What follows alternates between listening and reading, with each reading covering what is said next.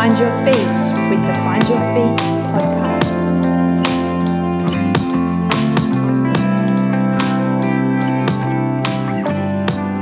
I'm pretty stoked with this podcast. Uh, I want to introduce to you one of my best friends, Darryl. I hope he doesn't mind me calling him that. He's also become a really good mentor to me. Uh, Darryl lives in Docklands up in Victoria, and we were really lucky to be able to spend a couple of nights with him. Does he's a character? Uh, he comes from a background on well, working on Rottnest Island as a security office, officer for the security and as a firefighter, and it's where he really developed this really strong interest in sports nutrition. And in this podcast, I I was desperate to try and share who who Darryl is beneath all of his persona of being the guru of sports nutrition in Australia. And the interesting thing is when you meet Darryl, you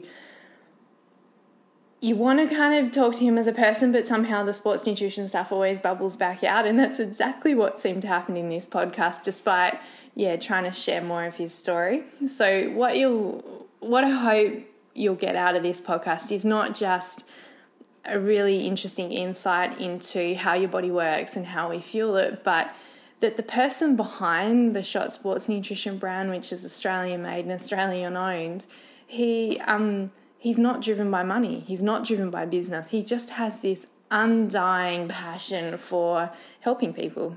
And when you meet him, he he he's so muscly and strong and yet he comes across in his podcast as being incredibly reflective and gentle which is darryl to a t.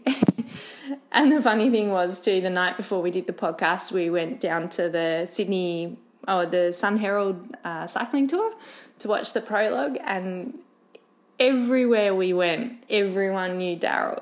These are the Chris Froomes of the world, the Australian cycling team, and everyone knows Darryl. So um, if you don't know him, you're going to get to know him, and I hope that you really connect with the podcast.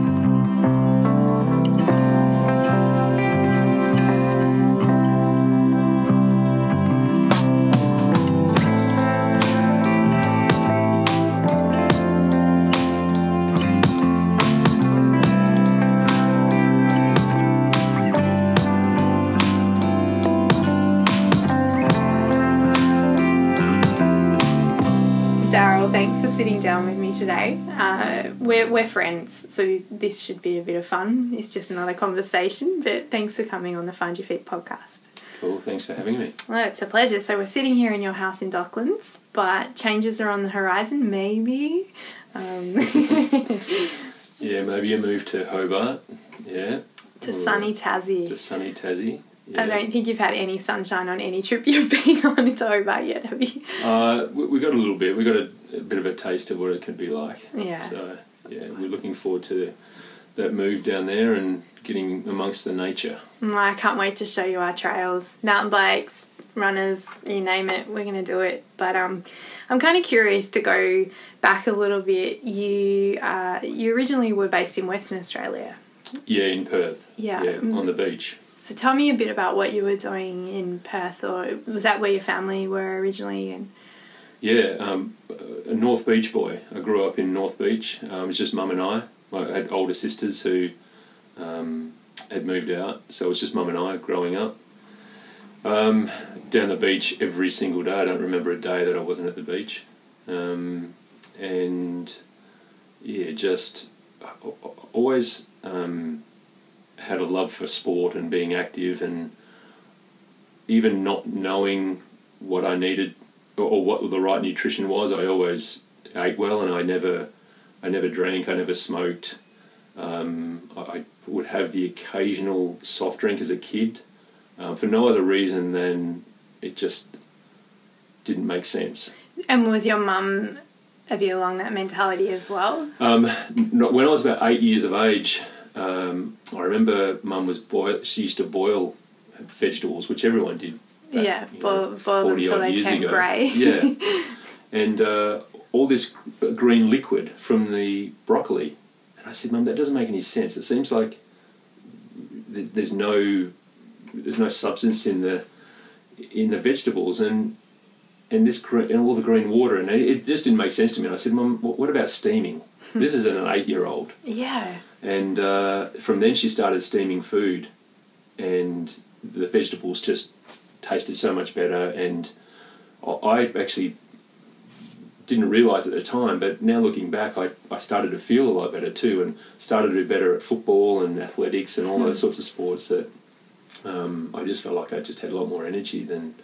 Having what amazing insight for someone so young. I know, I know. It was, yeah, I think You're back now. Oh, yeah, it was kind of weird. Um, but I, I don't know. I had a, my old man was 53 when he had me.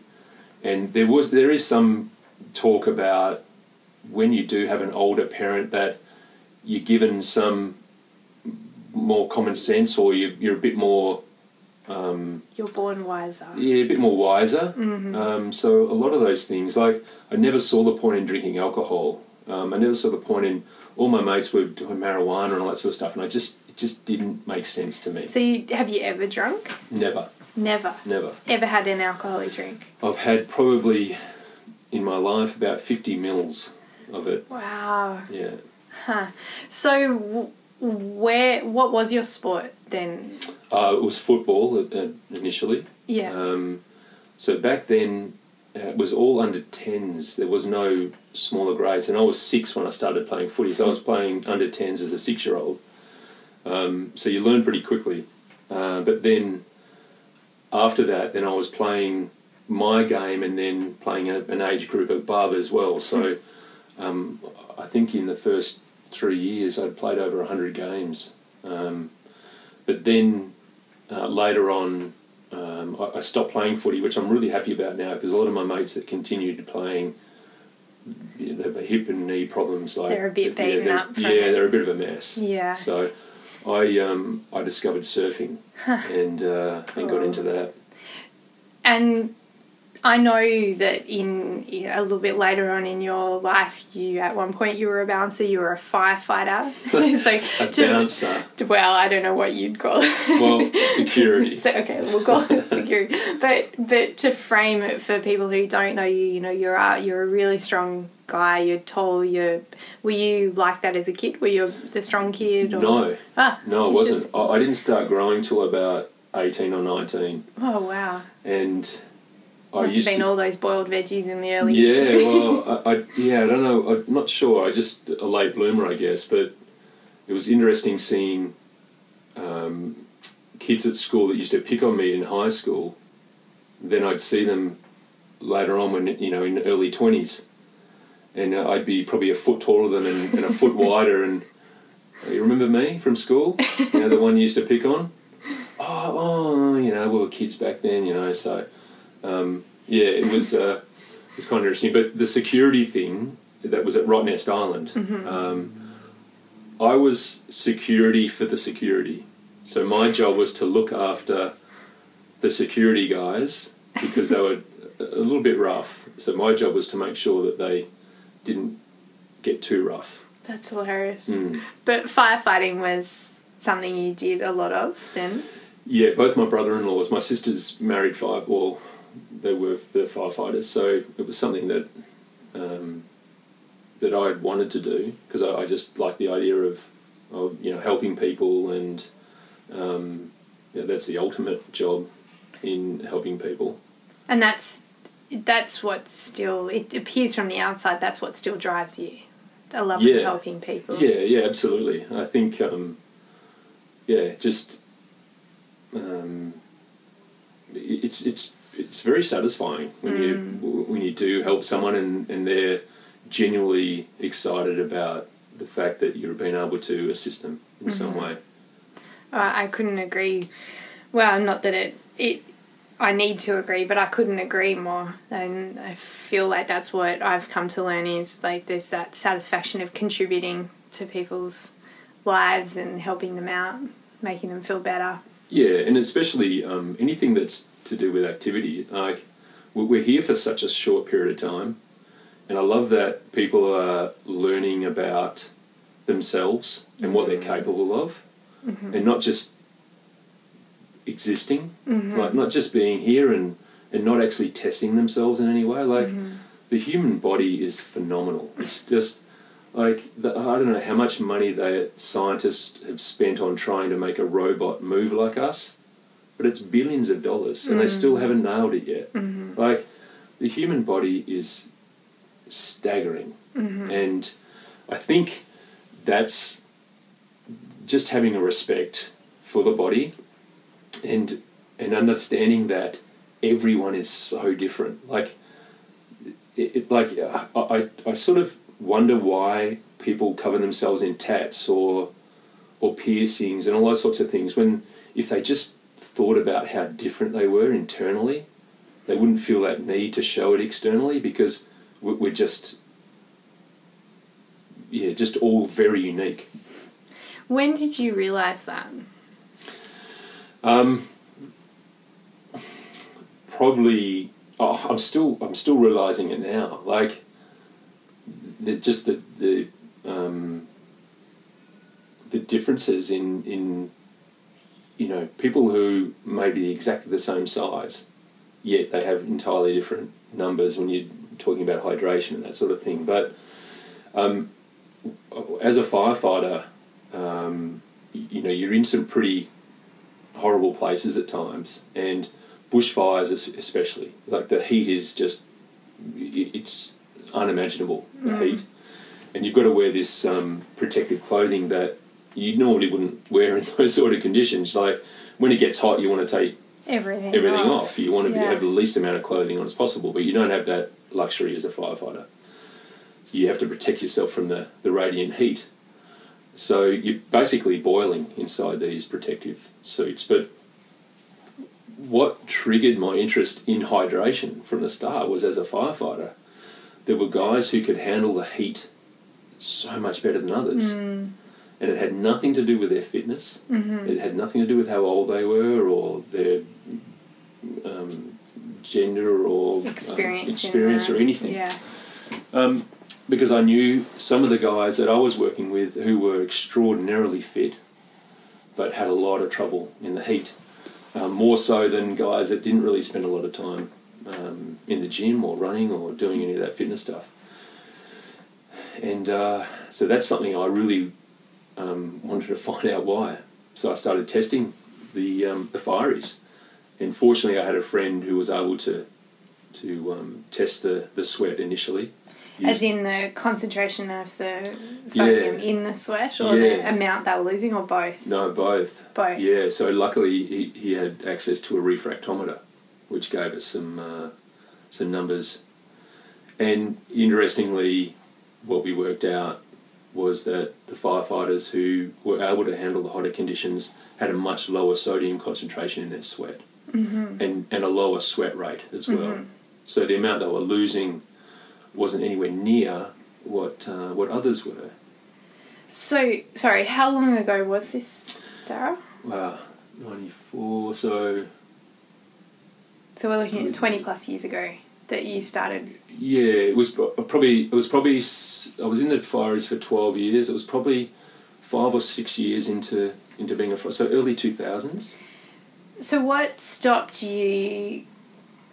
I'm, I'm kind of curious to understand how your brain went from, ah, I recognize this as an issue, I recognize that we need to do to learn more about this. What stopped you just going to an expert? Uh, um, I'm an expert in quotation marks, Yeah. and going, oh, what's happening? What are we doing? Why, why did you suddenly think I've got to learn this for myself?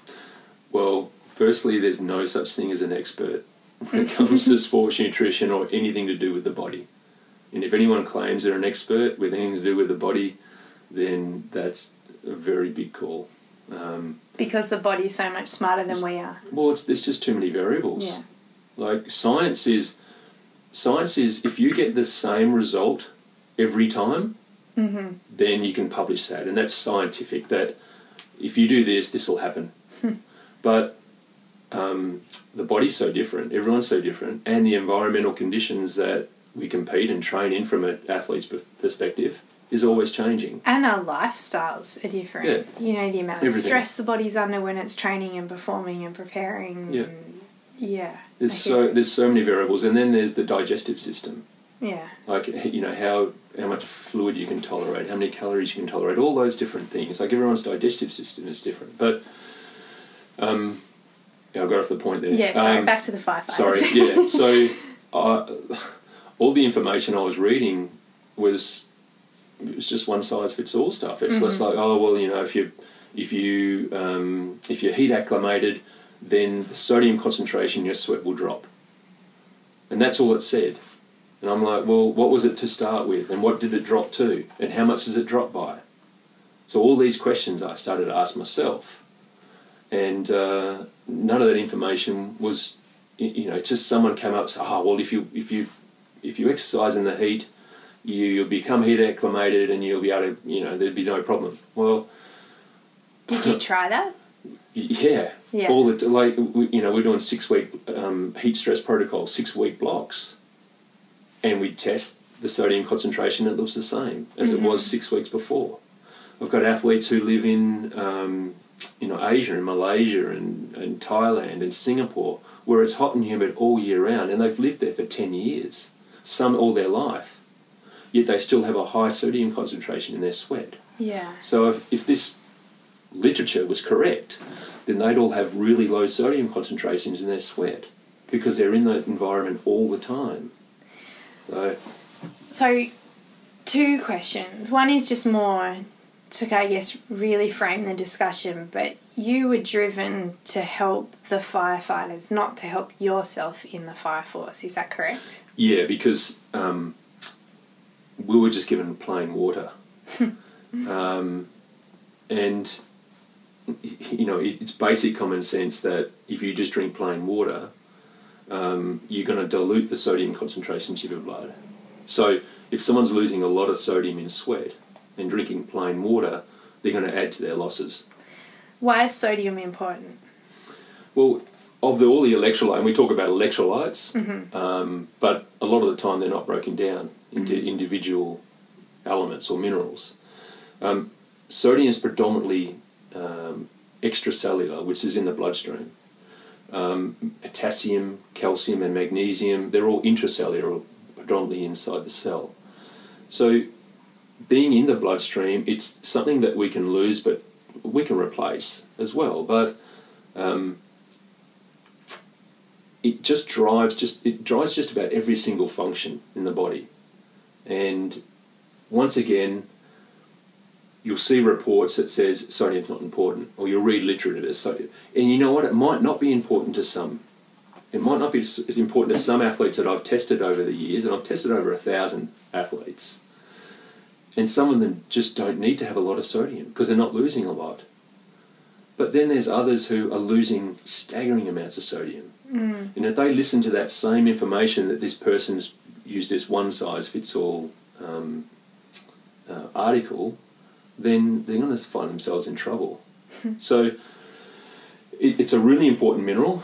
It's been smashed by the media, um, but all the marketing and all the it's targeted at the mass market.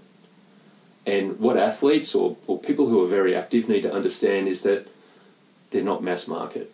They represent maybe 0.2% of the population. so it's a very small amount of people. And the big companies out there really don't care too much about us um, because we don't, you know, we're not going to generate huge amount of sales for them. so all this marketing is targeted at 60% of the population who are fat. They don't do any exercise and they eat lots of processed foods. They are getting more than their fair share of sodium. On the flip side, people who are active, who are sweating, who eat generally eat well, um, and that's the thing. If you eat well, it's actually hard to get enough sodium back in because foods that aren't heavily processed or uh, refined just don't have that uh, um, that amount of, of salt in it. So what you're saying is that the the significance of sodium is that it drives all the body processes, and particularly for athletes, it, it drives the absorption of fluids predominantly and energy. Is my understanding, isn't it? Yeah, so it's it's a co-transporter of glucose, um, and you know there's once once the concentration of sodium drops in the blood, that delivery of glucose to the brain, especially, and the active muscle slows. Um, so there's, but there's lots of other, um, you know, from from the brain's perspective, the the electrical um, uh, signals. Now they're slowed because everyone has a different concentration in their blood that works best for them, um, and that's why some don't lose as much as as others for whatever reason. They don't need to, um, you know, um, lose as much as someone else, and, and for whatever reason, I have absolutely no idea. I don't know why everyone loses so much. Uh, sorry, everyone has such different losses in their sweat. You know, I've I've tested as low as um, 311 milligrams per one litre of sweat. So for every one litre of sweat the athlete loses, this particular athlete lost 311 milligrams of What sodium. sport were they in? They were triathlete Okay. And in Australia? in Australia, yeah. Mm-hmm. Um, but the highest, this guy, super fit, um, clearance diver um, in the Defence Force, uh, 2,314 milligrams per one litre of sweat. So, what's that? And it it is eh, what you're saying is it it doesn't really matter what their diet is like at this level, as if they're relatively clean diet, they still have the same losses. Is that Yeah, correct? yeah. So what? Yeah. So to to test that as well, like that. This is going back in the early days when I was getting right into it. You know, we'd increase the amount of salt that we'd put on an athlete's um, food over a two week period. Like you know, um, really dose it up to see if that would change the sodium concentration of their sweat. Um, and then after that two weeks, we'd do another sweat test and we'd test the sodium, and it, it wouldn't. It didn't change. So where was the salt going? Well, it's it, the sodium like and, and sodium chloride, which is Mhm, which is salt. It's extracellular, so or predominantly extracellular. So it's it's in the bloodstream. So you can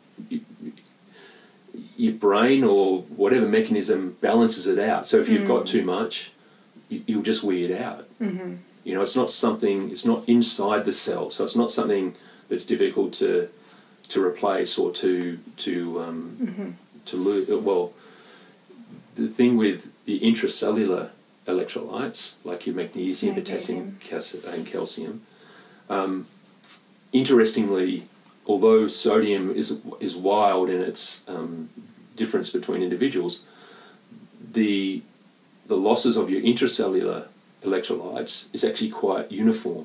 There's not too much difference between between losses between individuals. So if magnesium, zinc.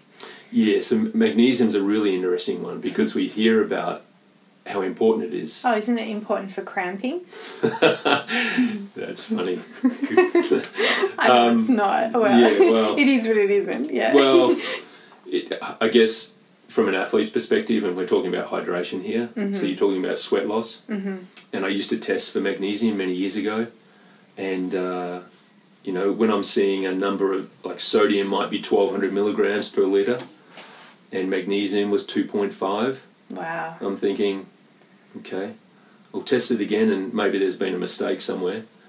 And I, I did about twenty or thirty different tests on magnesium, and some don't, some actually don't lose any at all, and the most I saw was four milligrams. So, and to and to um, uh, to confirm that, you know, you look at a, a saline drip, which is uh, in every single hospital on the planet. Right, and at the finish and line every of every event Yeah. that you have when athletes are dehydrated. Exactly, A- and generally it's called a Hartmann solution. And there's no, there's not one milligram of magnesium in those saline drips. It's salt and water, isn't it? Yeah, it's pretty. Yeah, there's a little bit of calcium, a little bit of potassium, but yeah, mainly sodium and chloride. Mm-hmm. They're the two main components. Interesting. Yeah. So Yeah. yeah, this thing once again, um, wonderfully well marketed, and athletes unfortunately get caught up in all that marketing. Well, it's everywhere. Is Mm. that is that the biggest challenge for you in your industry? Yeah, it is. It's um, you know, powdered sports drinks. Yeah. Like if you seriously sat down and thought about powdered sports drinks, you would be amazed that these companies turn over billion dollar billions of dollars a year. Like it, it's staggering. Well, they're everywhere. So, I, I mean, I, just this morning I've been sitting down with actually um, someone in the Richmond Football Club, and I mean, I don't know who they're sponsored by, but when you watch football, aren't, aren't the football teams using the Gatorades and Powerades? Uh, they're elite athletes, or Well, they use the bottles. um, 14 of the teams purchase our product. wow, Yeah. out of how many in that? Uh, there's 18 in the. So fourteen out of eighteen Yeah. teams are using the Yeah. Shotz. But, uh, but I don't think they're using it properly. yeah. But yeah, that they're using it. That's, I guess it's a start. But so, what? I've got, I've got. Oh my gosh, I've got so many questions. So let's just go back a step. So, when you started developing this interest in sports nutrition and hydration, predominantly at the moment hydration, did that send you off to do a formal education in sport physiology or no? Shaking? No. well, no. Um, Why not? well, I learned from a really early age. Um, I worked um, when I was younger on concrete gangs up in Karratha in the northwest of Western Australia.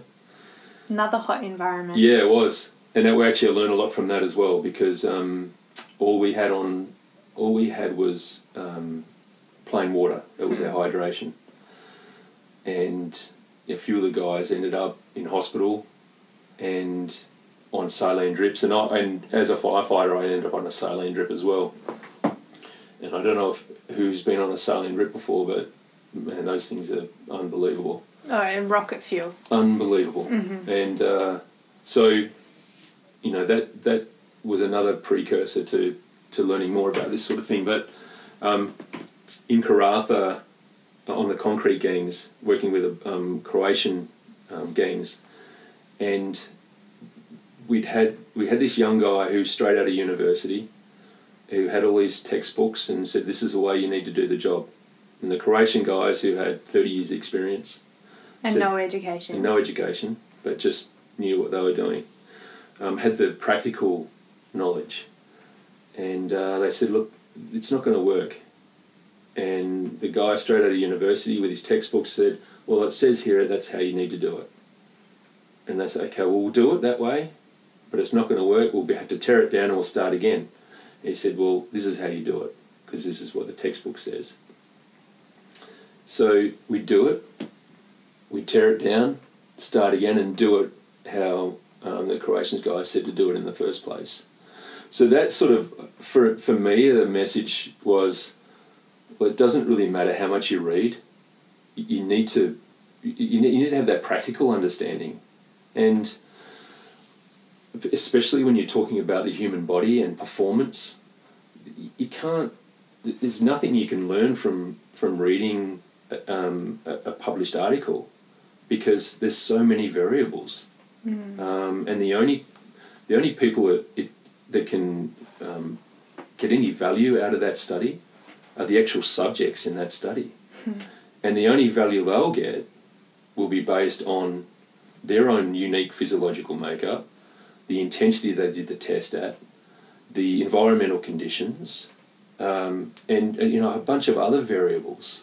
So to publish an article and then think that it's going to suit everyone, it, it just it, it, it didn't make any sense. And to and the stuff that I was reading um, wasn't making any sense. The stuff that I had already learned. And it's not what human nature really wants to hear. It's probably not even what some of our listeners, nor myself, when I started working with you as well, wanted to hear is like when things are going wrong, you want to fix. You mm. want to find Dr. Google and find an answer. So you, what you're saying is that over the years, you originally you learnt from the firefighters that you're working with, and then began to transcribe that into the world of sport Yeah. and learn from your athletes. Yes.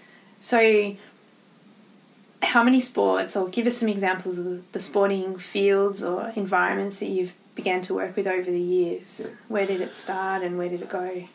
predominantly it's been um, with triathletes, uh, but I've worked with you know motocross riders and superbike, uh, motor uh, motor vehicle, uh, car racing, all that sort of thing. Formula Um, One. Uh, not at that level. Not at that but level. I've I've actually spoken um, with Jenson Button and, and about that sort of thing, and no disrespect, but they're so far behind with their hydration. Hmm. Um, You can't imagine hydration being actually particularly important in a car.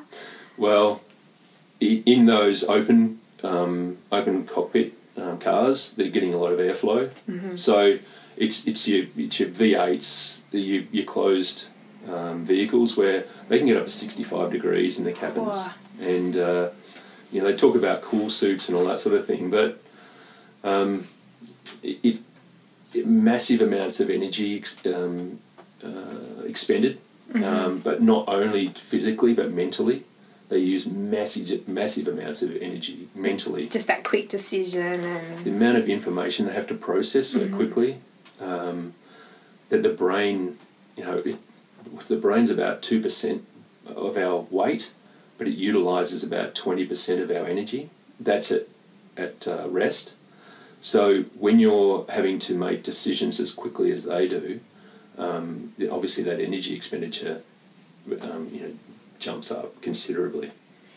so in more recent times you've been working with runners, trail runners, orienteering as Yeah. well in the world that I've known you in. Yeah. And I'm guessing that what you're saying about energy and brain expenditure has some relevance to some of these sporting environments as well. Yeah, so the difference between you know running on the road as opposed to you know running a trail, um, you can switch off on the road. You don't need to think about things too much, and you can you know go off with the fairies and think about all sorts of stuff, which is great. But trail running, um, a lot of the trail runners don't take into account the amount of energy they need to expend. You know, every just about every time you place your foot on the ground, you got to be aware whether there's a, a um, you know a hole there or a tree stump or a tree root or whatever it might be. Um, or whether you have to duck to go under a tree or just all those sorts of things. So there's a lot more um, things to think about when you're trail running. But um, what uh, what I particularly like about um, working with trail runners or your, your ultra runners is the the fact that they um, experience a whole range of different temperatures during that run, day. and it's that um, realization that. And UTA last year was a perfect example. So the Ultra Trail Australia in the Blue Mountains, Yeah. 100k race. Yeah, perfect example of um, if you were aware of the changes that your body was going to experience, then you'd be aware that you needed to um, adapt and um, change the volume of fluid that you were drinking because it started. It was eight degrees in the morning when Mm. Yeah, that started. Yeah, it was cold. I was actually in the in the shorter version, the 50k, still short. Um, well, uh, yeah, it was eight, eight degrees, degrees. six degrees, eight Yeah, degrees. and it got yeah. to twenty six. Yeah, it was stinking. It was Yeah. hot. so a huge um, uh, range in temperatures. So if you follow the normal um, hydration plan that that um, is offered, then you're stuck at one set volume of fluid to access your calories. So it's great working with trail runners when they uh, start to realise that their needs change in regards to hydration.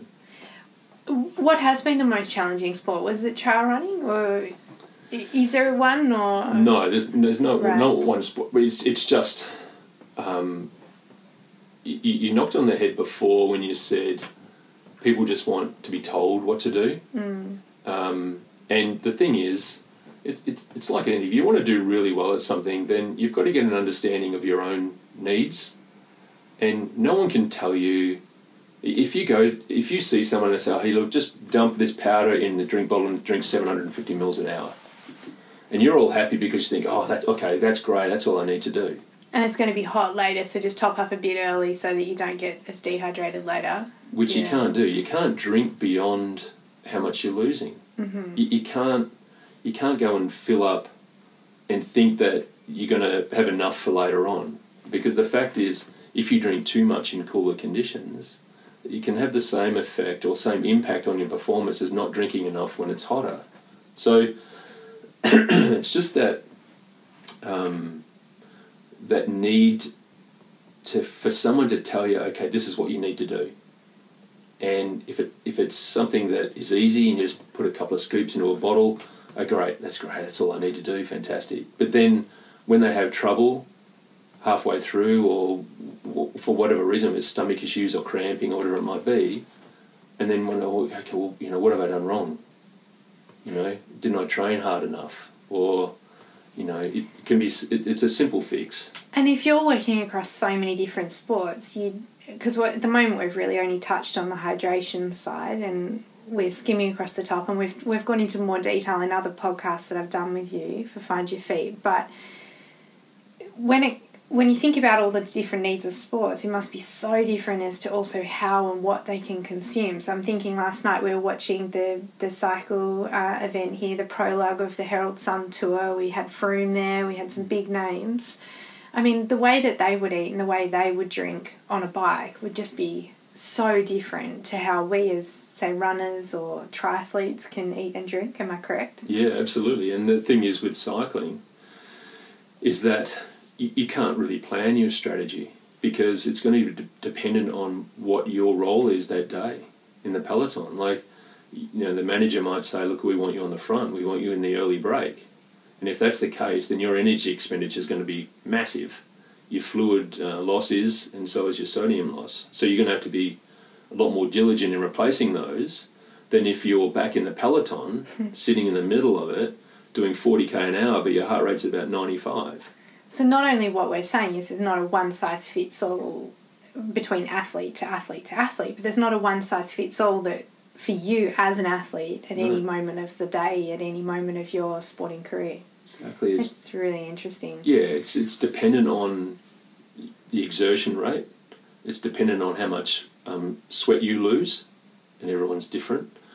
Um, it's dependent on the environmental environmental conditions at the time. Hmm um, and and also um, logistically what you're able to access. Mm. Um, you know, and as a runner, you know, logistics is is difficult. Oh, it's huge. You know, I think back to my experiences running at the elite end of the marathon in Australia, and in fact, in the Melbourne Marathon, I think I used one gel and I drank water off the aid stations in these like plastic or polystyrene cups that you went to sip it and they splash down your face and you know just you're right like logistically it's so different as opposed to a trail runner or a, or a bike who are carrying their fluids and nutrition on them at any one point.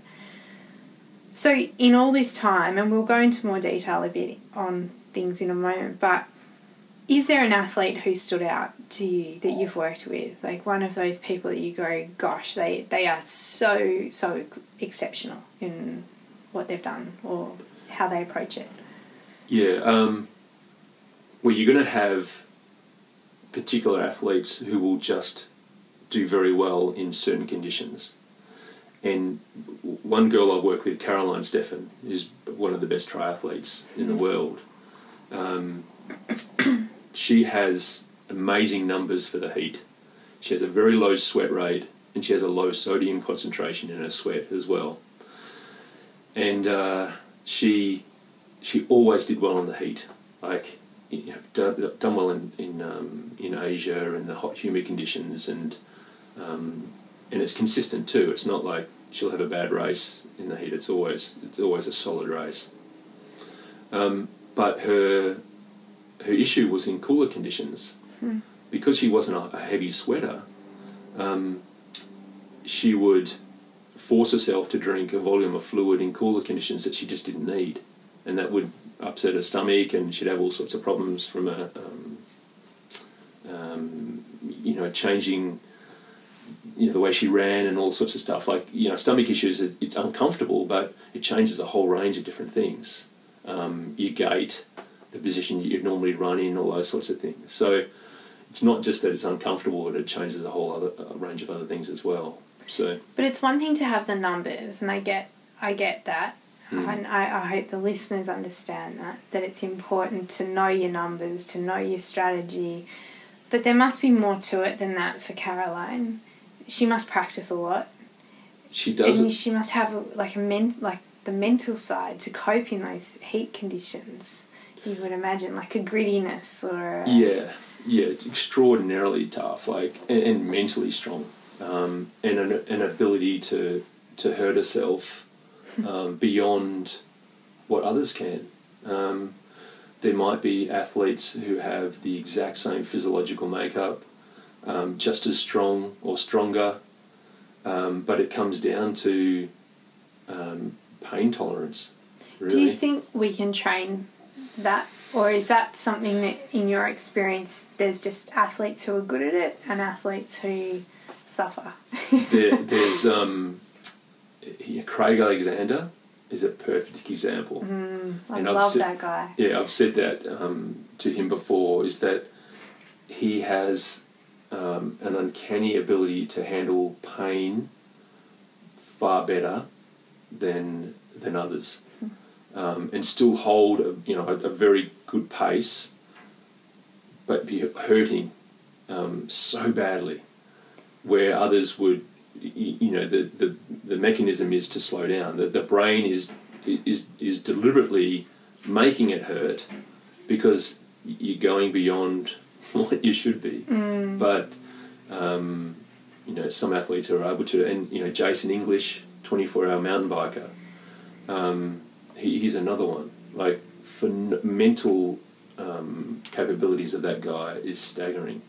Because it's felt like for years the focus has been about the physical. Like, you think back to the Percy Cerutty coaches of the world who had his athletes training in the sandhills of Portsea and, you know, all these, like, yeah, really famous coaches. It was all very much about toughening the physical body. And I guess then secondary to that is toughening the mind. But that's as a byproduct of this training that they do more recently it feels like, and I don't know if I'm right in saying this, there is a bit more of a shift towards the awareness of wow, things like uh, nutrition and hydration, or uh, mindfulness, or uh, mental training, even our emotional intelligence is becoming like a more real factor in the total performance of an athlete. In your experience with the, you've worked with so many elite athletes. I'm curious to know how you how you make contact with all these incredible people. But uh, do you see them doing mental training, like specific mindfulness or meditation, or Um, a lot don't, but there are a lot more that are focusing on those sorts of things. And I know uh, I don't work with them anymore, but we worked together um, with Pete Jacobs when he won 2012 Ironman World Championships. I know that he worked with some guys that helped him um, with the mental side of, of the race, and they would mimic um, scenarios during the run leg that um, athletes around him were getting a lot more support than him because they really didn't know him that well. Mm-hmm. So they were working on okay, this this scenario, they're all cheering these other guys' names, and no one's saying, Pete. what do you do? so what do you do? so what they reinforce is that they don't. It's not that they don't like you. It's just that they know these other guys better and they've been around longer and they're going to get more support.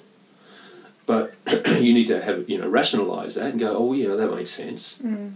And um, if that happens, then um, you know you can just go, well, you know they're they're just as supportive of me, but they just don't know me as well.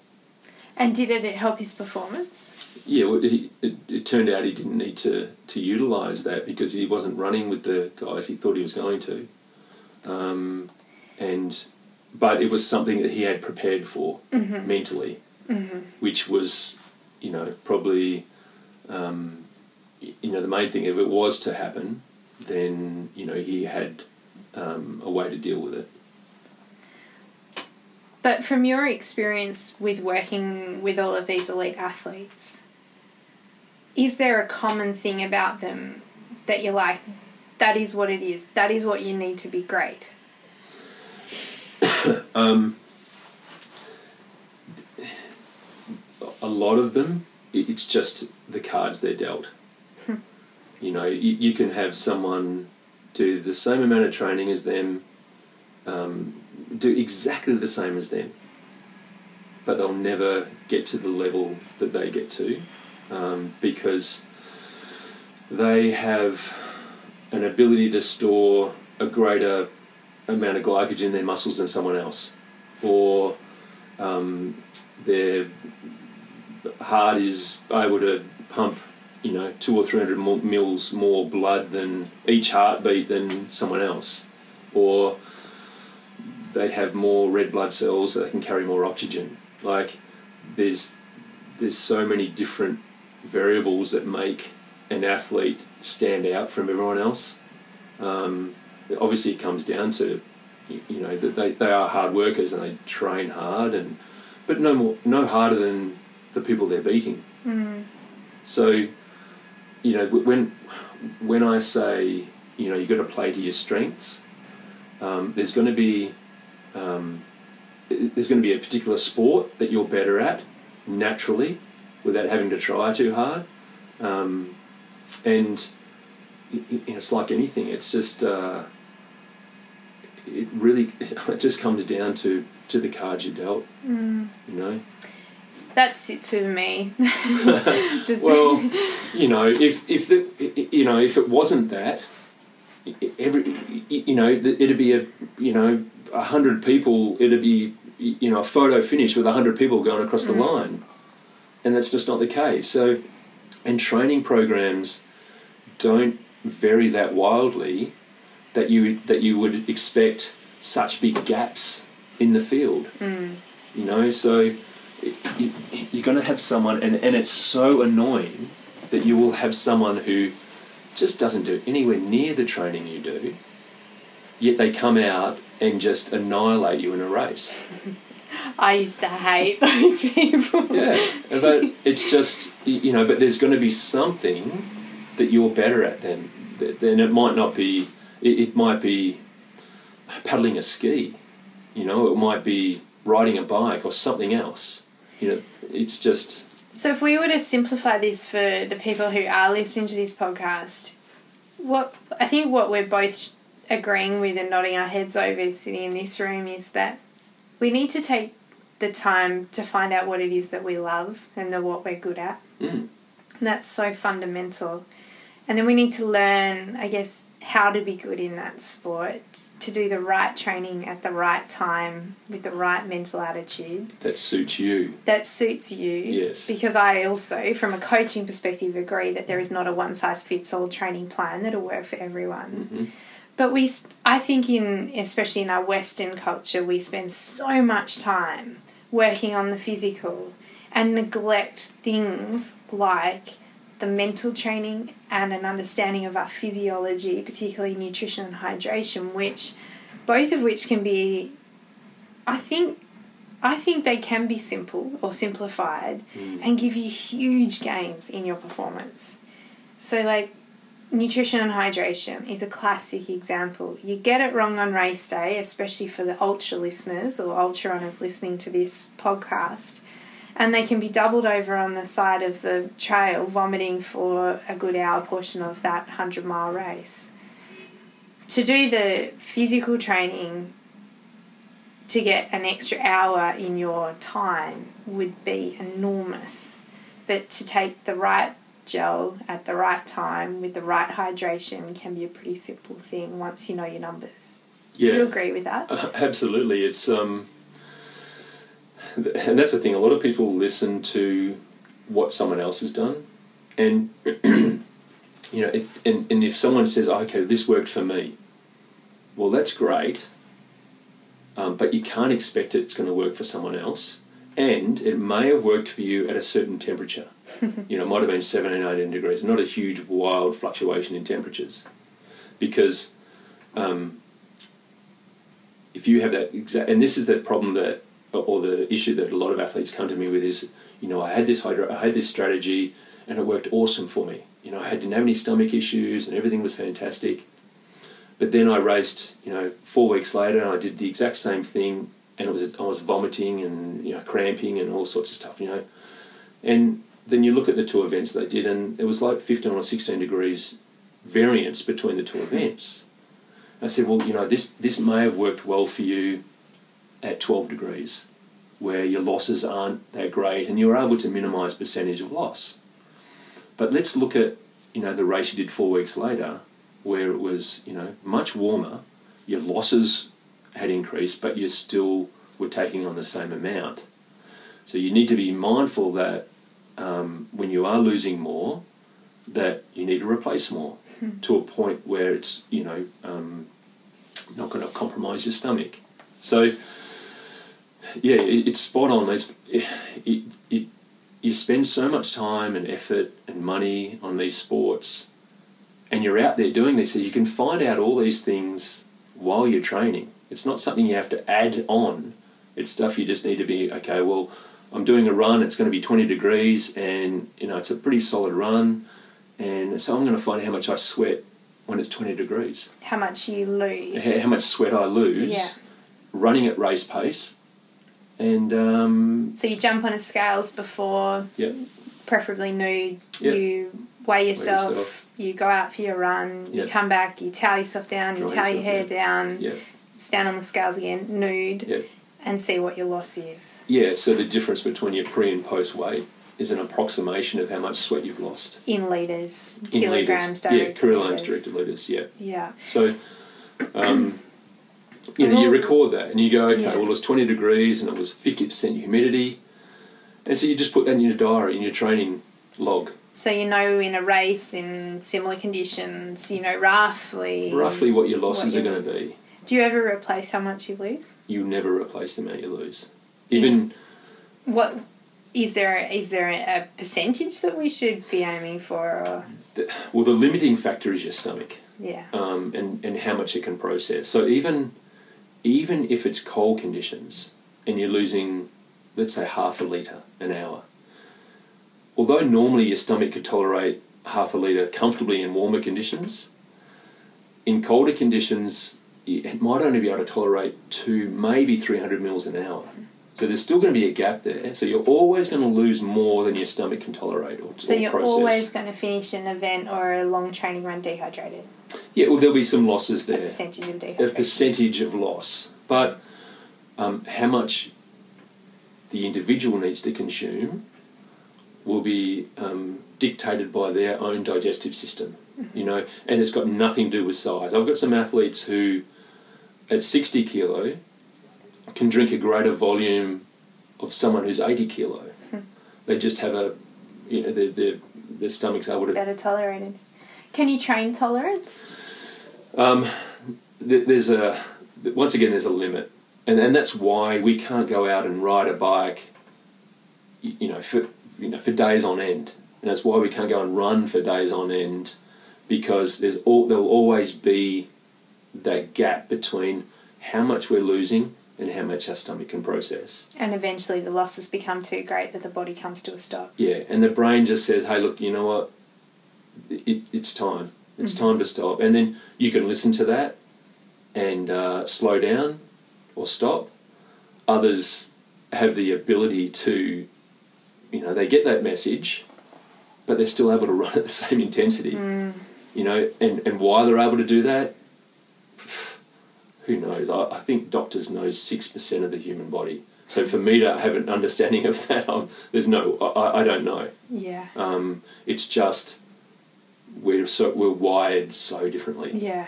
Yeah. Yeah.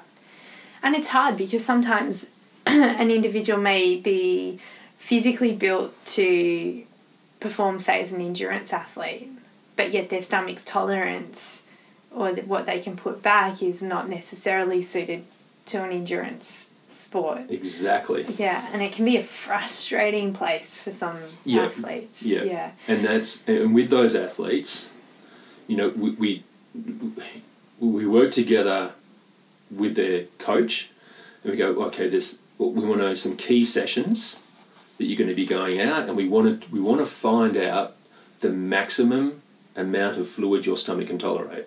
Before you vomit. Yeah, well, be, yeah, well, pretty much. It becomes well, you know what it is. It just feels Yeah. uncomfortable. You feel bloated. Yeah. Um, but interestingly, um, just drinking plain water, you can't tolerate as great a volume. Um, just drinking plain water, as if, um, but when you add sodium to that water, you can increase the volume of fluid that your stomach can tolerate, which is, and you know that's just common sense, really. Absorption. Absorption. Um, so you know they might, um, you know, just be drinking plain water, or it might be, you know, a powdered sports drink with all the calories in there, which limits the volume of fluid that you can tolerate. So. Um, it, there's lots of things you can work on first, um, but yes, you, you're spot on. Some athletes, their digestive system just won't be as um, accommodating Mm-hmm. as others. So, then this leads me to the point if we've ruled out Gatorade and Powerade, powdered sports drinks, Yep. and and ones that generally don't have any sodium per se in them, not enough. What does that leave us with? Like, what is the form? I'm not going to ask you to give away your secret, but what what is the rough formula that Shotz is based around, and how how long did it take you from those early days in the firefighting force testing? We'll call them athletes, firefighters, Yeah. to formulating a product to where we are today. Like, Oh yeah, well yeah, firefighters are certainly athletes. They um, are, The, the, yeah. the full the sweat loss, the you can you can lose up to three to four liters an hour. Yeah. Um, in some of those situations, um, and and really, whether you're an athlete, regardless of what you do, if, You're- if there's sweat loss involved, Your boots would fill, fill up Yeah. with sweat, literally. yeah, it's it's it's mind-boggling how much you lose. Yeah. Um, but it's um, yeah. So I've forgotten the question. How, how did you how did you start then making products? Oh, I mean that's okay. a big that's a big jump. Well, that, that was the thing is that, you know, I was testing all these different athletes and, and firefighters and, you know, getting all these different numbers and retesting and retesting and retesting the same athlete and the same fiery and working out that that number didn't change. Um, and then I started to to uh, to see the different sweat rates and that in the same in, you know the same intensity, the same environmental conditions, and the sweat rate for some was so much lower than others. Mm.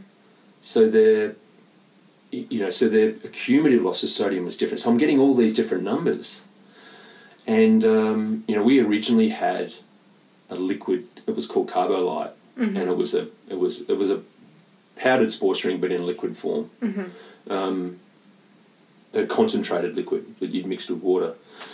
And you know, I looked at the the formulation which we we inherited when we Mhm. purchased the business, Oh, did you? mm. Ah, and but we didn't have it long Okay. because because I'd mixed this up, and you know, if I wanted to address an athlete who had a higher sodium concentration in their sweat, and then I used more of the product to get the to increase the sodium, it increased everything else as well. all the calories. all the and calories and everything else. So, and the refined crystalline form sugar, which I'm not a fan of. Um, so, you know, it was just overpoweringly too sweet. It was just so. You know, I just come up one day and I just went, hang on a minute. We don't drink our calories in everyday life. We, actually, unfortunately, a lot of people st- are starting to do that now, It's which is the more, wrong yeah. thing to do. But um, they think, yeah. Well, I, I just want to make mention that um, our stomach is the is a food processor. We don't need a little machine to put our veggies and fruit into. Your stomach, that's the ultimate processor. Um, and putting that in a little blender isn't going to increase the amount of vitamins or nutritional value of that food. so, just I wanted to throw out there. um, so that was um, I've lo- I'm, I'm lost again. Sorry. Yeah, no, you were you were just talking about like you were ready to make your own. Oh, that's right. Sorry. That's all right. Um, So many tangents to go. on. Yeah, I know. Um, it, it, this is stuff I did so many years ago. Uh, so you know, I, I just realised straight away. Look, we don't drink our calories. So I just took calories out of the out of the equation, and then that allowed me to add more sodium and increase the sodium concentration of the drink to to address these athletes who had higher sodium concentrations in their sweat, and then the ones even with a moderate sodium concentration in hotter conditions, their sweat rate will increase, and that would increase the cumulative loss of sodium they were losing. So we're able to address all these different um, amounts, and then tailor and customize to each individual's.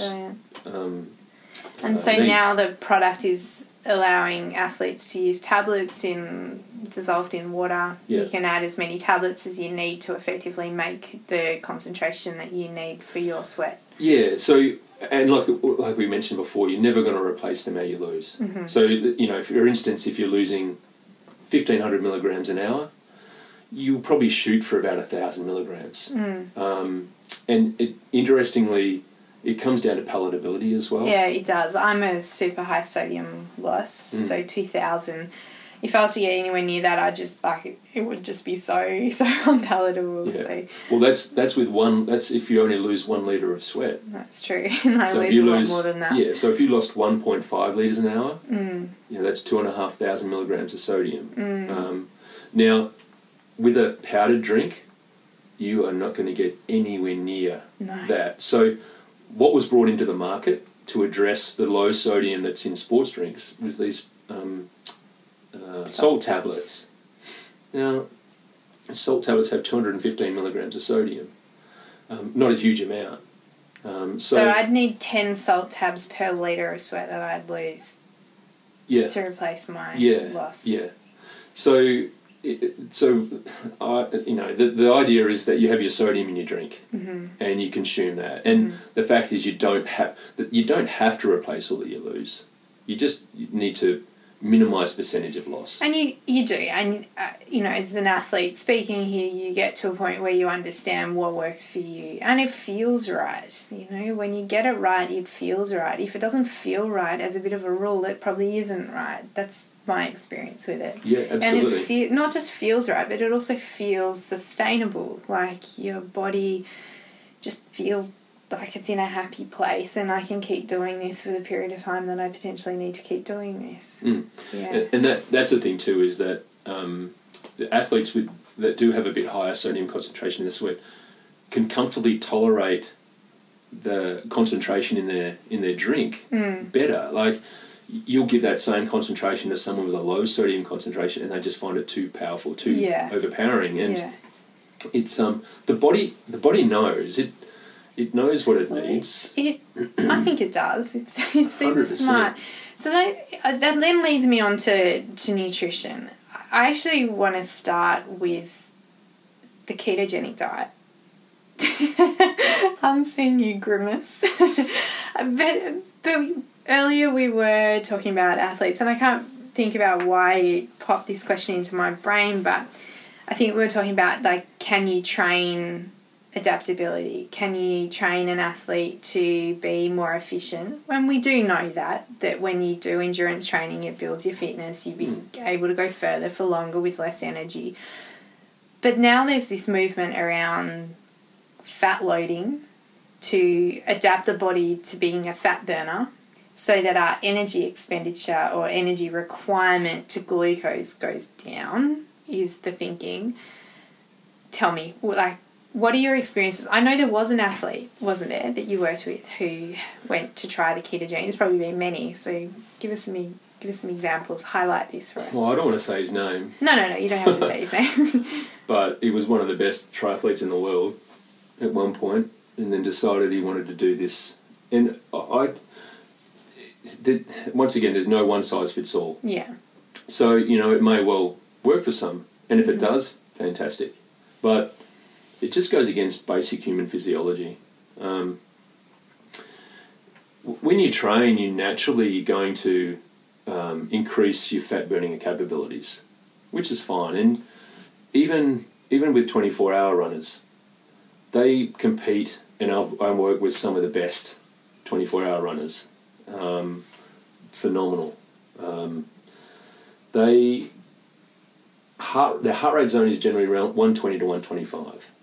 So they don't they're not using a huge amount of their stored glycogen because it's not a high it's not a high intensity. It's just a, a set um, speed that they try and hold for that 24 hours.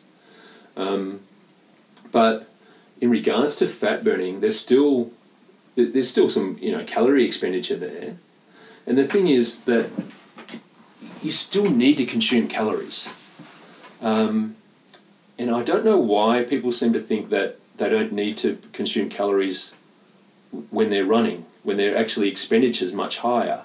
I think it's still just this misconception that if I'm consuming calories, I'm stopping my body from burning its fat stores and training that fat adaptation, which we do require. The physical body does use fat for energy as well as glucose. We'd run out of glucose if we didn't have it. Well, that's but you need glucose to burn fat, Yes. and without glucose present, you're not going to have a, a um, an effective fat burning.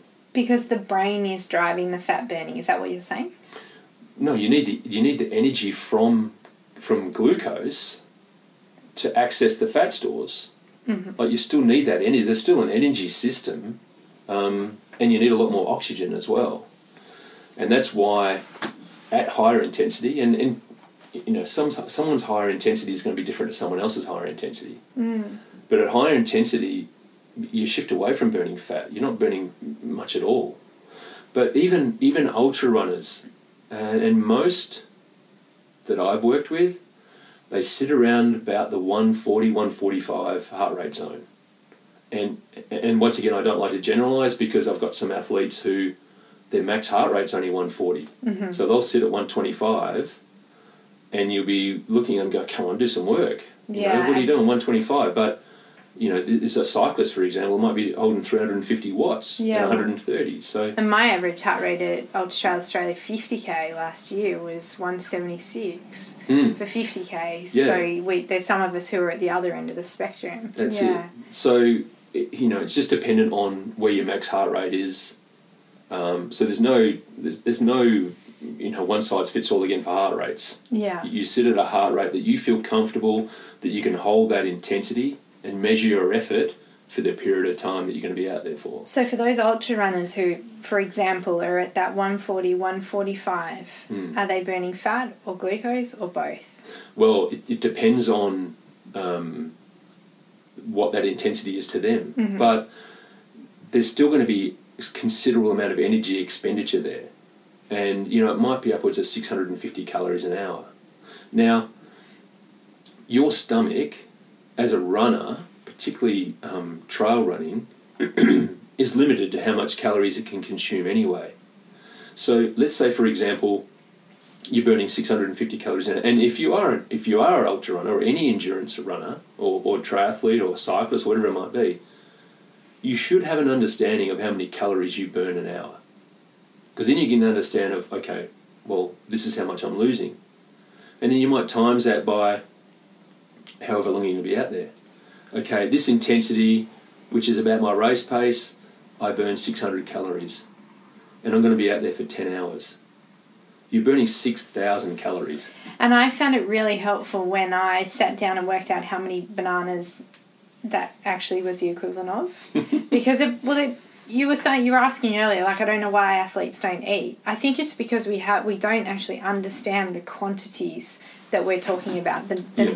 like a, a number looks like a number on a piece of paper, but if you Mm. sat that number there as bananas, that's a lot of bananas on a sheet of paper Yeah, that we're talking about, Yeah. aren't we? yeah. Oh, Yeah. absolutely. And the, and the fact is, your stomach's, once again, it's limited to what it can process, and what it can tolerate. So at best, you might be able to tolerate about 230 calories an hour. Which is how many bananas? Uh, probably two, Yeah. yeah. Um, two medium sized bananas. Now, there's still a gap. There's still a gap exists between how much you're expending and how much your stomach can tolerate. Now, there's your fat burnings. That, depending on how good you are at fat burning, you still need to be a fat burner, but you still need to take on calories. Because I say to athletes, okay, well, you're running for 10 hours and you think you don't need any calories or you don't need to eat a lot. Well, what happens if you don't eat for 10 hours without doing any activity at all? I get the severe hangries. You, you do. You, and, and it's just, and it's not because, it, it's because you, you, you're still utilising energy. yeah, your basic bodily functions are utilising Exactly. You, your immune system, Your kidneys. you know, your brain, everything. Just Yeah. every single organ in the body requires some form of energy. So to think that you don't need to take any calories in while you're actually active. But the keto, going back to the ketogenic diet, the ketogenic diet, the thinking is that if you it can enhance the fat burning capabilities of the body, you may be able to lessen that window of difference between what you can consume and what your body requires. I guess well, maybe they've got lots well, of arguments. yeah, well, you know, we can we can argue about it all day, but um, At the end of the day, we need at, energy at the end of the end of the day, we need to eat, and we need glucose. and we need glucose. Glucose is the single most important fuel in the body. It, it fuels obviously the muscles, the brain, the brain, and, and the immune system. The brain only burns. Without glucose, the brain doesn't function. And yeah. this is the thing. I, I, you know, working with lots of different athletes, working with motocross and superbikes, you get a real good understanding of how the brain is affected ah. when when these guys try these new fad diets. Now, you don't want to. You do not want to make a mistake as a motocross rider or as a superbike or any type of motor racing. And I, you know, work with athletes who come to me saying, "Hey, you know, I, I don't know what's going wrong, but I just can't process information like I used to." And and these guys that are very good at this sport are good because they can naturally process information so much quicker than than hmm. anyone else, than normal people. Hmm. Um, so they're able to make decisions. Um, you know, their brain just functions so much better in regards to those sorts of things. But you put them on a high fat, low carb diet, their ability to, their ability to process information it, just it, it's it's just destroyed. Unbelievable. So those sorts of things, um, it just highlights, and, and it's- it's good working with those guys because um, it's something you learn very quickly. And as soon as you get glucose back into their system, bang, they're, they're just like straight it's a on it lights on, and I I mean, my background uh, initially as an elite athlete was in the sport of orienteering, which is a huge thinking sport. Yeah. And what we found was that if we didn't take energy when we needed it, we began to make errors. And you can't think. It's like it's like fuzzy brain. I, Mm. I imagine that's what it feels like almost to have like a depressive state almost where you just you're thinking through a cloud and then you take energy and it's just like the clouds lift. Like it, Yeah. it is. It's so life changing. Yeah. Yeah. But energy isn't just energy. Like, uh, what what sort of energy is the best energy for athletes to consume when they're out there? A carbohydrate by Yeah. far, and like Like glucose. yeah, well, well, carbohydrate which is converted to glucose. Yeah. Um, and there's lots of different forms that you Mm-hmm. can access, you, and there's no, there's no, um, One size fits all. no, and, and there's not, and you know, I'm I'm a huge and. You know, everyone can go. Well, you know, manu- you manufacture the energy gel, energy gels. Of course, you're going to to promote energy gels. But if they weren't, I wouldn't have made them in the first place. Um, but when you look at calories, particularly for an athlete, um, logistically, but most importantly, the digestive system and how it works, you need to look at a whole range of different things, which I've looked at. And I know that other companies haven't, they wouldn't even know what energy to volume ratio is. They wouldn't know what low sensory impact is. They wouldn't know all these things about what's important for the athlete um, to access calories, and you and the difference you'll see in your performance when you do actually access the right type of calories for you um, between not doing it. You, it's an entirely different experience.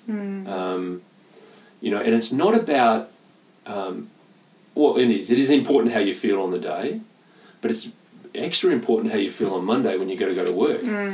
You know, that's that's really Recovery. you know, and if if you get your nutrition right on the day, your recovery the next day is you, you're jumping out of your skin. Like once you get it right, and you're um, accessing the things that work best for you in the right amounts based on the conditions, um, the difference is it's amazing. Yeah. And I think athletes who perform over multi days, like cyclists, for example, the Tour de France cyclists, like they're not going to deplete their body on day one of the tour because they know they've got to perform 21 days later. so, Yeah, you watch the Tour de France now um, compared to maybe even only seven or eight years ago.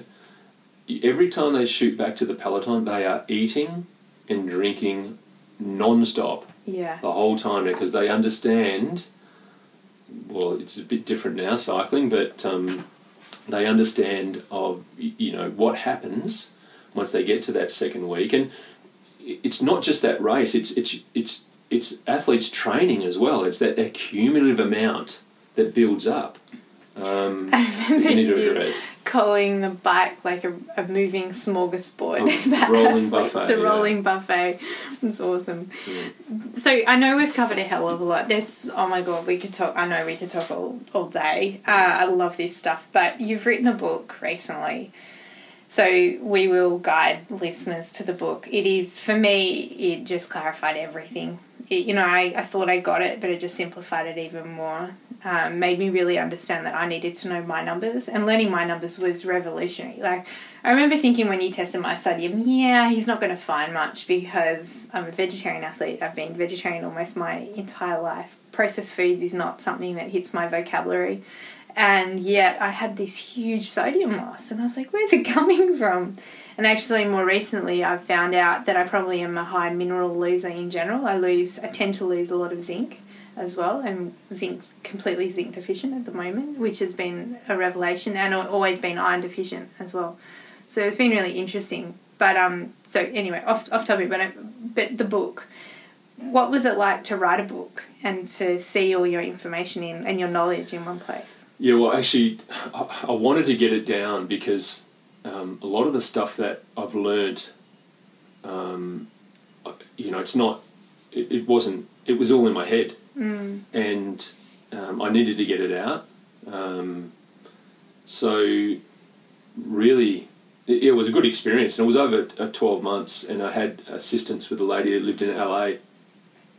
And I chose this particular lady because she had n- never done sport in her life. Mm. She had no idea, no preconceptions of what she should should do as an athlete or anything like that. So totally neutral. So and what that did, it it, it, it forced me to go really deep. And she would ask these obscure questions that um, that you know someone would just assume Mm-hmm. normally. Um, so I would I would dictate into an iPhone and send her the files, and then she would write it all out, and then ask me all these questions about different different subjects, and that's how it sort of was built. Um, but it was great. It was good to just get it all down on paper, Mm. um, and I know that it's well, it's not controversial. It's just really, it's just common sense. It's not. It is common sense, but in some ways it is controversial because we all come, I think, as I mean, it feels like the athletes that are. No, I'm gonna I'm gonna rephrase that.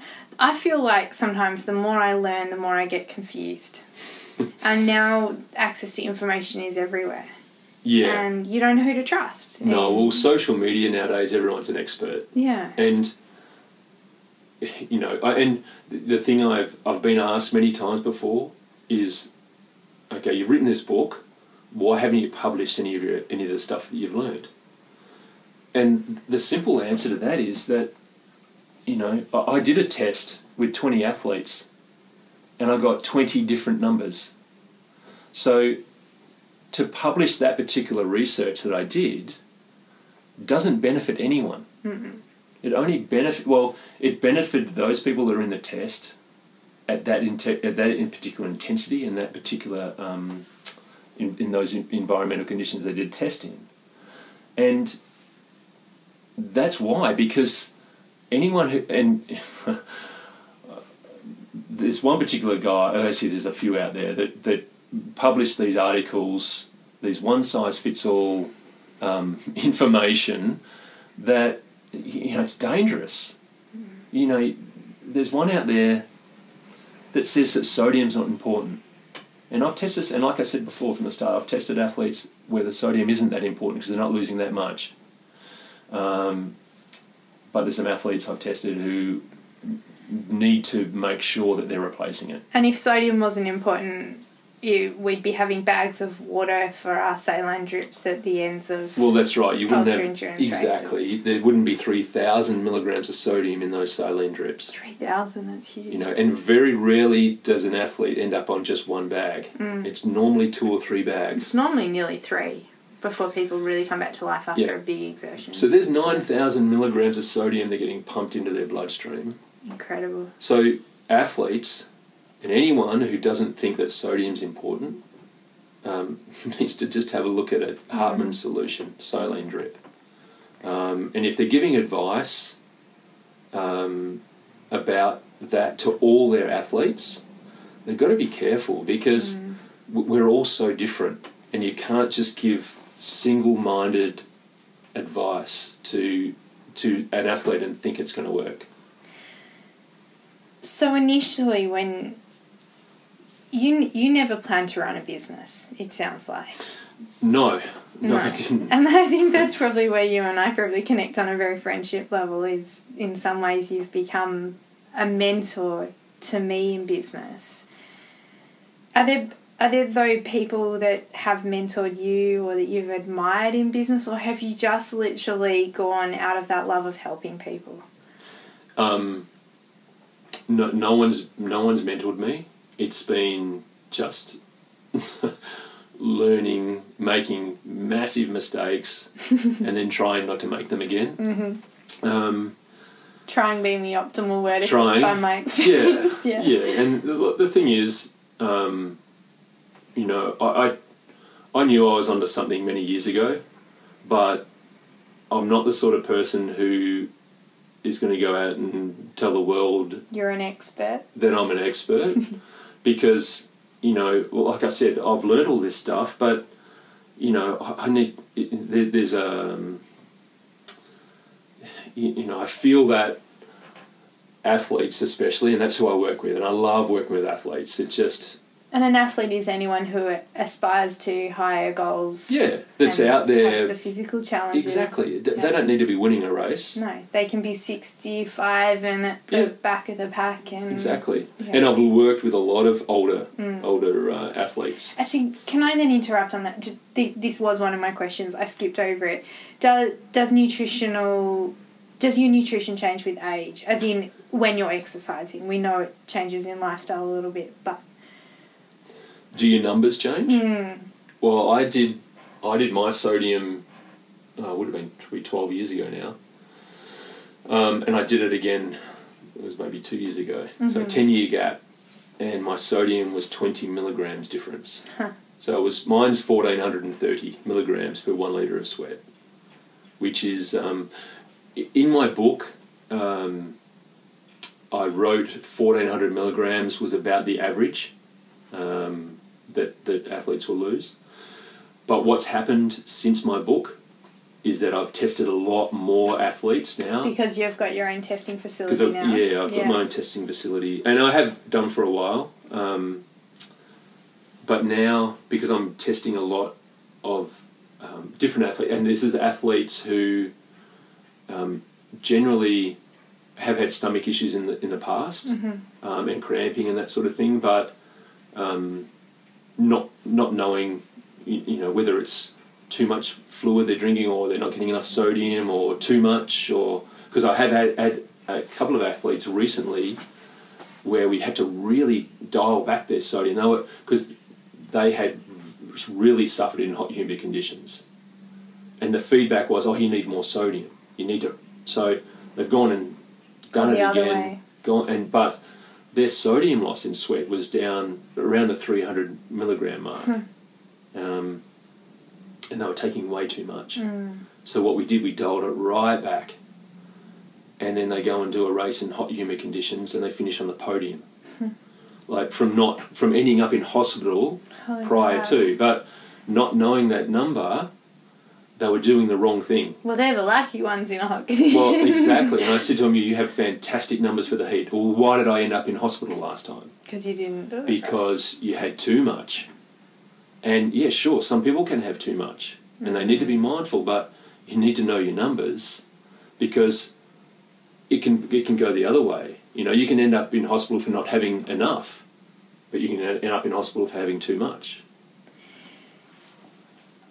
So again, we diverged in a wood. Of, know. No, it's Sorry. so com- no. I love it. It's because it is. It is so complex. It's complex, but it's simple, and that's a frustrating thing. But you you delved into business because the need was there. You knew you could help people. It's been a driver for you forever Mm. and a day, and you you do so much of what you do off you know, out of love. I, I remember when I first approached you, you know, you were just helping me because you cared about my story and and that has led obviously to our friendship. But but business has just been the tool that you've had to use, I guess, to help people, isn't it?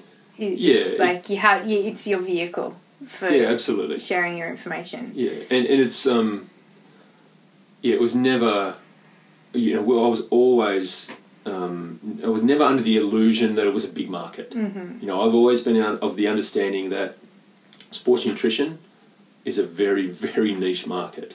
Um, So and why had so few of us not heard of Shotz?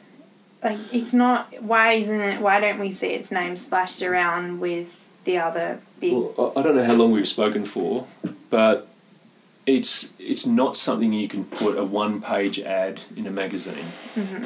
I, I and you know when I cringe when I see someone write, you know, we'll make you faster, stronger. Well, how are you going to do that? You've got a powder that you put in water that it's a one size fits all. Mm. So how that how's that going to make anyone faster, stronger? Like it's just this power of marketing, and no disrespect to the marketing industry, but you know you just got to look at your powdered sports drinks. That is the perfect example of the power of marketing Yeah. that's convinced athletes that we're all exactly the same and we compete and we train and compete in the exact same conditions every day.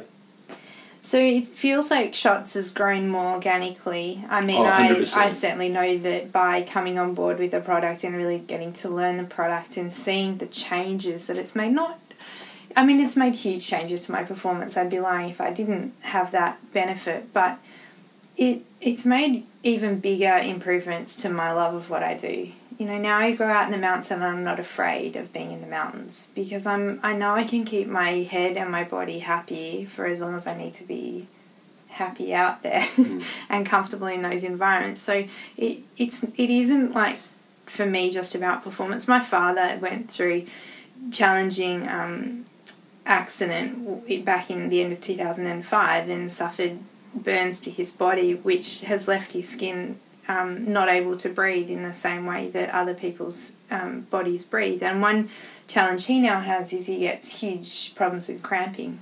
And, and almost every night after he's done any physical exertion.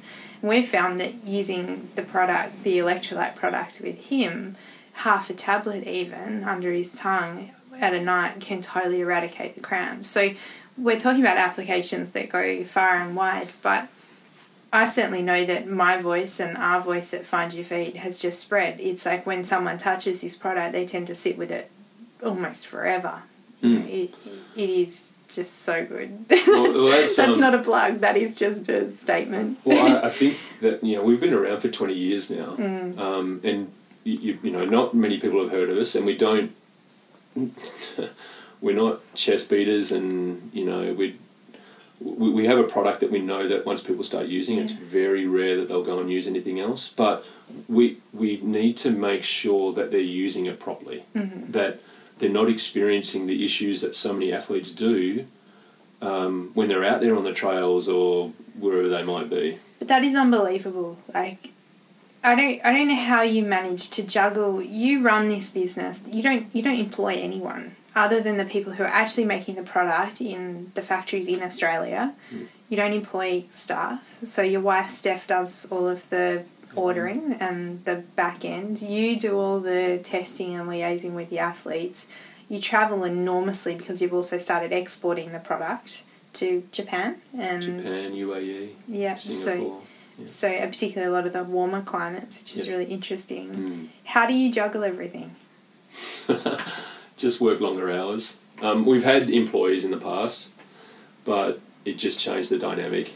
Um, it's uh, they just didn't show the passion that they needed to, and that's the thing too. Is it's and I figure that's probably why we've been around for so long, and you'll see sports nutrition, and we have seen oh, probably between ten and fifteen brands just in the last oh, probably even fifteen years that have come and gone, Mm. and I'm talking big big brands like with a lot of money behind them.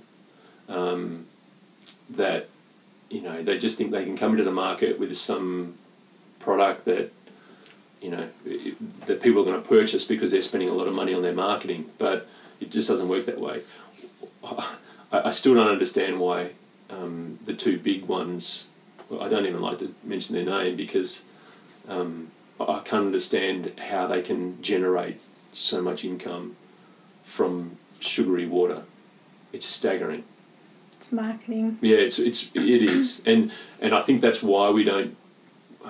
We do it, you know, with articles and stuff that I write, which is a form of marketing, but um, it's not marketing one hundred and one, because nowadays people just want something to be said in thirty seconds, or they want just a few lines, and that's then they start to lose um, concentration.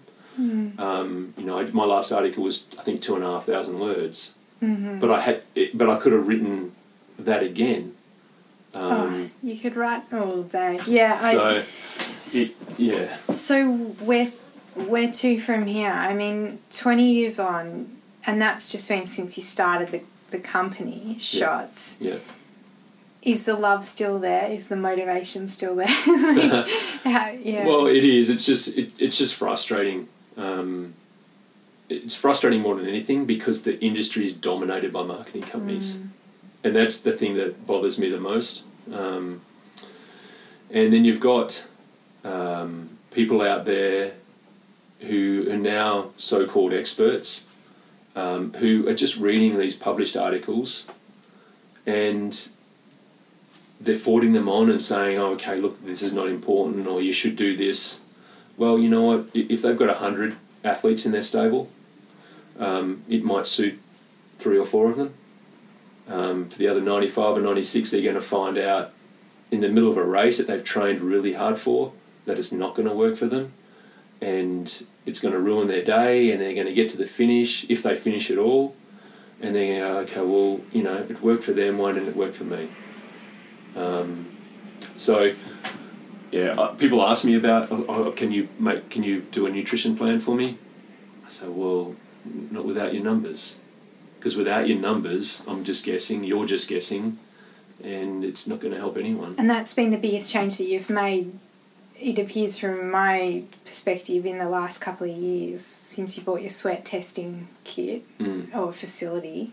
So you're now you've now opened up what once upon a time was only available to elite athletes, particularly up at the AIS, to test numbers.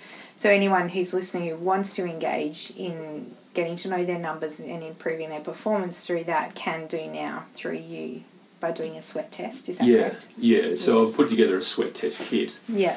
which I can send to their home, and whether they do, you know, whether it's a treadmill or whether they, you know, go out and do a, a an hour's run or whatever it might be. So they they complete the test. They send back the Send back the sample, the yeah. sample to you. You test it here, and then you call them. Yeah, we we we um, catch up. We make a time to catch up on the phone, and we discuss the numbers, what they mean. Um, you know that okay, this is the numbers that you've collected from this particular test. Now, what we need to do is understand what your sweat rate is in different environmental conditions.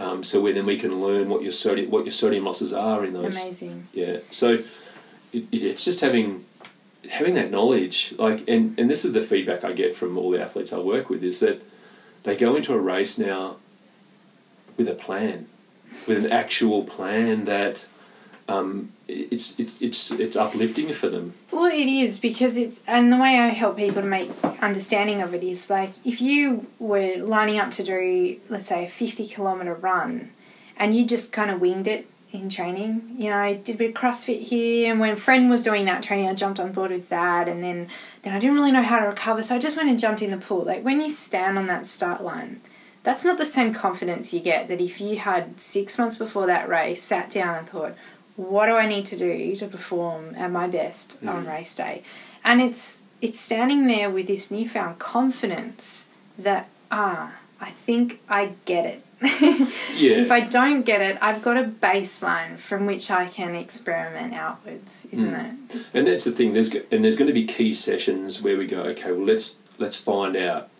what your stomach can tolerate. You yeah. need to be comfortable that you can consume this certain amount. Yeah. And there's and that you know it's like anything. You can't if you take on too much, it's going to upset the balance. Yeah. Um, and there's no there's no um, level of how many times the athlete contacts me. Like it's you know they can contact me whenever they like to say, okay, well I did this. Um, this worked well, but I feel this might have been too much, or maybe I, actually I feel I could probably take on a bit more. So I, we, we say, okay, in your next session, try this. It um, is. It is an amazing. I mean, it's an amazing service, but it's also an amazing business model. Like what you're doing is just a labor of love. Like you just genuinely want to help people be the best versions of themselves when they're out there doing what they love doing. Yeah. And we hope it's what they love doing. So I know um, I, I need to draw this to a close. So if there was one last bit of advice for someone, or particularly people who have listened to this, will probably confuse the hell out of everyone. you know, it's going, oh my gosh, now like, well, how do I start? How do I like? Tell me what to do. Where do I where do I begin? Well, you, have got to look at your numbers. Do the test. Speci- well, yes, you, you, you know you can do the sodium test if you like. It's it's an awesome number to have, um, and once you have that number, then there's absolutely no guessing. Um, just about everyone runs with a heart rate monitor nowadays, and they upload it to Strava and they send it everywhere else. And you know, it's so from that perspective, you should have a pretty good understanding of your calorie expenditure. So you need to go over your files, particularly in races, and have a look at your calorie expenditure. What because it will change with effort. It'll change with effort, yeah. exactly. Have a look at what it was for a particular race, and then you know work back and say, okay, well, you know, how many calories did I take on for that race? Did I feel okay? Did I have any stomach issues? What could have caused that? You know, and this is the sort of thing that I've worked on. You know, the things, the different things that can cause stomach issues, um, and it's not, it's never always one answer. Mm. It could be a combination of many. Um, so, understanding you, you, because so you, like it's like be curious about you, question you. Don't question everything else that's out there or what your best friend's doing. Uh, it's question or what's you. written in an article. You the numbers don't lie. Yeah, it's all there for you it's to see there. if you want to yeah. read it. And that's the thing. Sweat rate is very simple to work out. Yeah. You know, you ask someone how. Okay, well, how much sweat do you think you lost, or how how much sweat do you think you're losing an hour? Oh, I have no idea. Or how yeah. much were you drinking? Well, you know, about. Yeah, so it, yeah. it's it's all guessing. Now, yeah. it, don't don't guess. Don't Learn what yeah. works best for you. It it it blew me away. It blew me away knowing my numbers. Your numbers, yeah, blew me away too. yeah, yeah. um, so yeah, so I, I completely agree that we we we spend so much time searching Google, reading articles, seeing what our friends are doing, interpreting that, getting afraid of that when we could simplify it a lot by going back to ourselves and thinking, what am I doing now? What could I do differently? What can I know more about mm. myself? Um, yeah. And I think nutrition and hydration is an amazing place to start. Yeah, well, you know, your, your hydration is continually changing, mm-hmm. and you need to change and adapt accordingly. Mm. And I'd encourage people when they're doing that self, well, that self understanding, to also think about what's going on in their lifestyles as well. I just know for myself that my needs, whether it's nutrition and hydration, I haven't probably thought enough about, but when my body is under a greater stress or it carries more fatigue, it tends to change the numbers as well. So beginning to understand, you know, what it's what your needs are in a training effort versus like a racing effort in a lifetime a place of life where there might be a lot of stress and maybe that's an emotional stress or a physical stress versus what it is when life is holiday and peachy and rosy. Mm. Um, I think that it is really important, and I think it also. I hope this conversation highlights the the importance of having the right support crew around you. I think, Yeah, for sure. yeah, you can't do it alone. No, Not always. no, no. Yeah. But yeah, you're an individual, and Mm-hmm. and how you tolerate different experiences. And I worked with athletes and losing a um, you know a girlfriend or a boyfriend or something Mm-hmm. like that, and how that then impacts on their performance. Mm-hmm. Um, one athlete I worked with, um, one of the top triathletes in the world, um, lost his girlfriend. Uh, not not lost her, but Mm. broke up. She broke up with him. He won more races in that year than he ever had before. Like I was, I thought he was going to um, just and crash and burn. Um, conversely, another girl broke up with her boyfriend. She had one of the worst years she's ever had. They similar things happened, but Different a different outcome. So you know, it's it's, definitely the moral of our story. But I also so think, I hope, and also in conclusion, that people can take themselves seriously. As in, if you are doing the physical exertion, you are challenging your body, you have goals and aspirations for yourself as a person, no matter how fast or slow it's going to be. Hmm. You are an athlete and you are entitled to this knowledge because there is definitely, as well, working with adults as a coach, uh, and understanding, or people get quite chuffed when you call them an athlete. Hmm. You know that they think that what we're talking about right here, right now, is only for the elites. It's not. It's for No. everyone. I'll work with more. Um, yeah. Well, I, I, they are athletes. Like, if you're losing sweat, if you're exerting yourself, and there's um, a point where that fluid loss and that calorie expenditure impacts on your performance, then you, you, you're, you're, you're an athlete. That's that's the the definition of an athlete. Yeah. Yeah, it doesn't matter where you're finishing.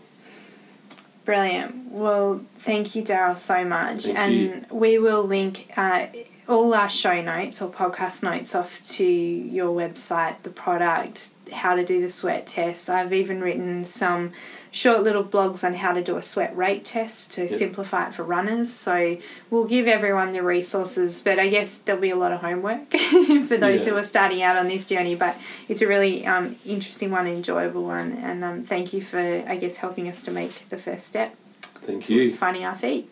Yes. Thanks. Thank you.